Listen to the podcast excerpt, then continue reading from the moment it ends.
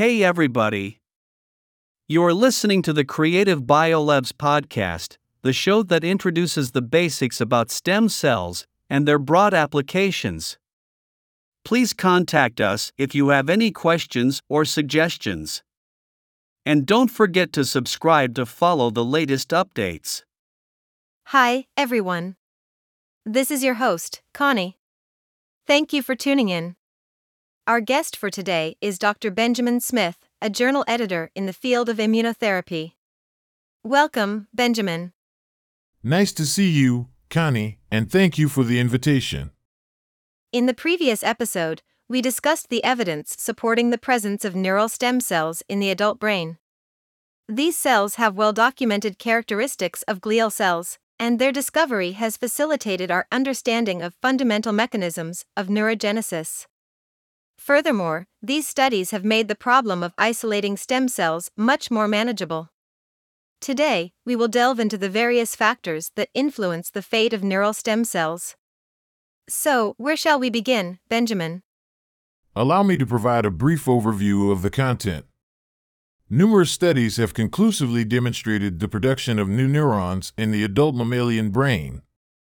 The subgranular zone and subventricular zone have been identified as the germinal zones for generating new neurons in the adult brain, and collectively, they contribute to the addition of new neurons in the dentate gyrus and olfactory bulb of adult mammals.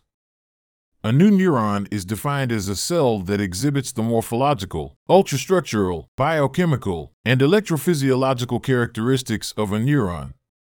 Additionally, Evidence indicates adult neurogenesis in other brain regions, such as the neocortex, striatum, olfactory tubercle, amygdala, and substantia nigra. Similarly, cells in other regions of the brain parenchyma, excluding the dentate gyrus and subventricular zone, exhibit stem cell like characteristics based on in vitro studies. Therefore, it is expected that adult neurogenesis occurs in other brain structures. Neurogenesis is regulated by complex interactions among peptide signaling molecules and neurotransmitters during development. Furthermore, neurogenesis continues in certain regions even after development is complete, suggesting that the regulatory mechanisms of this process may persist. Next, I will describe the effects of various signaling molecules on the production of new neurons in the adult brain. Thank you for the introduction. From my understanding, these signaling molecules encompass growth factors, neurotransmitters, hormones, and potentially others. Could you mention some of the growth factors that are worth noting? Certainly. I'm sure you are familiar with brain derived neurotrophic factor, BDNF, and neurotrophin 3, NT3. Both belong to a structurally related family of growth factors that play a role in preventing embryonic neurons from undergoing cell death during development. The expression of neurotrophins varies widely throughout the lifespan.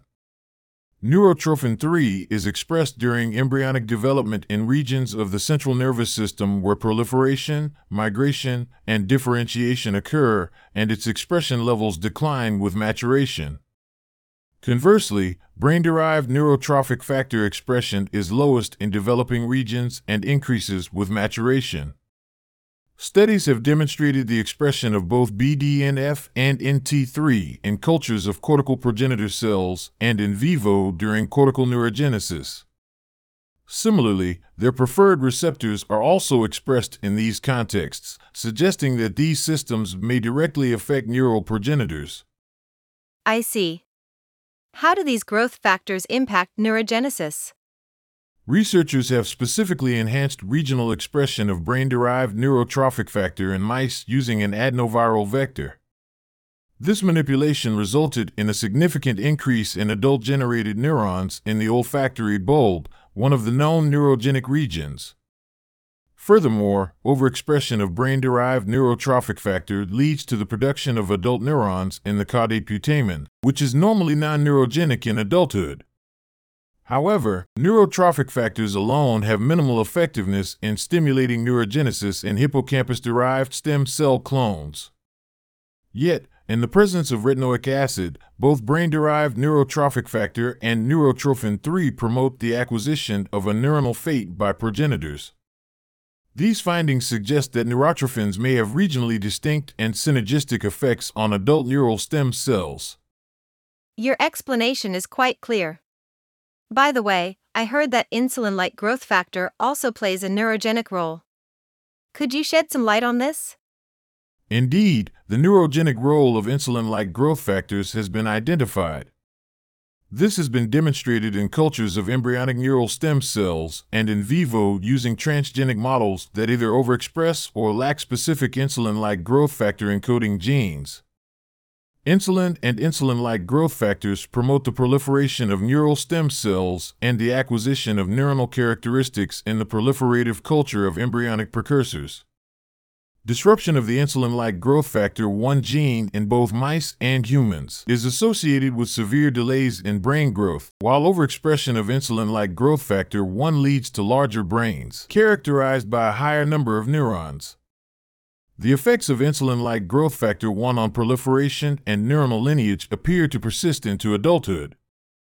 Peripheral infusion of insulin like growth factor 1 in rodents, for example, increases the number of proliferating cells in the adult hippocampus and enhances the proportion of new cells that exhibit neuronal characteristics.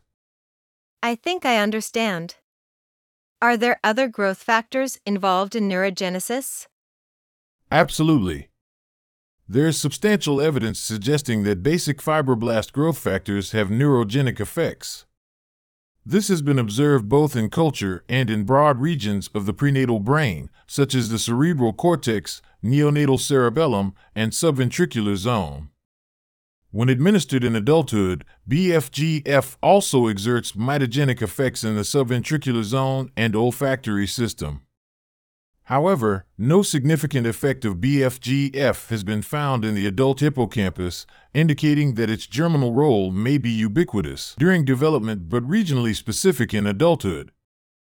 BFGF induces an increase in DNA content and the production of newborn cells in the hippocampus of neonatal rats during early postnatal life, suggesting that it influences olfactory and subventricular zone neurogenesis throughout life, but only affects the dentate gyrus during development.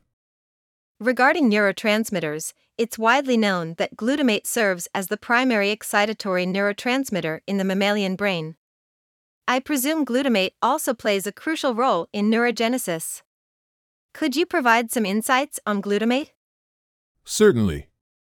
Glutamatergic afferents from the entorhinal cortex have been reported as the major input to the glutamate cysteine ligase in the dentate gyrus. In hippocampal regions other than the dentate gyrus, granule neurons of the dentate gyrus express N-methyl aspartate (NMDA) receptors. During development, blockade of these receptors leads to significant changes in the dentate gyrus and subventricular zone, resulting in increased cell proliferation in both germinal regions in rat pups. Similarly, lesions in the entorhinal cortex or injection of an NMDA receptor antagonist enhance the production and overall density of granule neurons in adulthood. However, direct effects of glutamatergic neurotransmission on proliferating cells in the adult dentate gyrus are unlikely since granule cell progenitors do not express the necessary receptor subunit. I understand. What's the next topic you would like to introduce? It's serotonin. Recent evidence suggests that serotonin influences adult neurogenesis. In certain cases, serotonin synthesis is inhibited or serotonergic neurons are selectively damaged, leading to a decrease in the number of cells generated in the dentate gyrus and subventricular zone. Similarly, the selective blockade of serotonin 1 receptors effectively reduces cell proliferation in the dentate gyrus. This indicates that the serotonergic effects on the production of adult hippocampal cells are mediated by this high affinity serotonin receptor. Additionally, the administration of various antidepressant drugs, which act through serotonin, increases the production of new granule neurons in the dentate gyrus. That's impressive. I've also heard that several hormones have been identified to regulate neurogenesis in adults. Could you introduce one of them? Certainly. One of the most widely studied neuroendocrine modulators of cell proliferation is adrenal steroids. Reduced levels of circulating adrenal steroids have been associated with increased numbers of proliferating cells in the adult dentate gyrus. Conversely, an increase in exogenous corticosterone has been shown to reduce the proliferation of adult cells in the dentate gyrus of neonatal and adult rats. Various naturalistic stressors have also been found to suppress cell proliferation in the prenatal, perinatal, and mature dentate gyrus through an adrenal steroid dependent mechanism. This mechanism appears to work through N-methyl-D-aspartate receptor activation. Additionally, chronic stress and adverse early life experiences have long lasting effects on adult neurogenesis. Aging is also associated with diminished production of adult cells in rodents, but adrenalectomy in aged rats appears to restore proliferative activity to levels comparable to those in young rats. This suggests that adrenal hormones mediate age related effects on the dividing dentate gyrus. However, it's important to note that this effect does not seem to underlie age related cognitive decline in hippocampus dependent tasks. Although it may seem complicated, your explanation is clear. I've also heard that ovarian hormones can affect the rate of cell proliferation in the dentate gyrus. Could you enlighten us on this topic? In adult female rats, a natural period of high estradiol levels is associated with a rapid increase in cell production in the dentate gyrus. However, at longer survival time points in experimental animals, cell proliferation and survival are inversely correlated with circulating estradiol levels. Therefore, estradiol appears to exert a transient stimulatory effect followed by an inhibitory effect on dentate gyrus division. Additionally, the suppressive effect of estradiol seems to be mediated by adrenal steroids, as cortisol levels increase in response to elevated estradiol. Okay, you've explained so many signaling molecules to us, including growth factors, neurotransmitters, and hormones. They have the ability to regulate the generation of new neurons in the adult brain. What implications do these findings have for future research? A more comprehensive understanding of the potential interactions among these regulators of adult neurogenesis is necessary. This could help control the production of neurons in the damaged brain. Many neurological diseases are associated with the loss of neural cells, with Alzheimer's and Parkinson's diseases being the most evident. Trauma and neurodegenerative conditions offer opportunities for related treatment strategies. For instance, transplanting neural stem cells or stimulating endogenous neurogenesis in the existing adult neural stem cell population. This approach holds significant clinical potential. Transplanted cell lines have the advantage of being genetically engineered, allowing customization for specific diseases. Conversely, strategies aimed at enhancing endogenous neurogenesis may also hold clinical efficacy. That sounds very promising. The presence of neural stem cells in the adult central nervous system opens up new avenues for scientific exploration. Various signaling molecules also exhibit distinct effects on the production of new neurons in the adult brain. All these studies have laid a foundation for the application of neural stem cells. It has been an informative sharing session. Thank you for your wonderful insights. So, I believe we will conclude here and wish you a great day. Thank you very much. Same to you.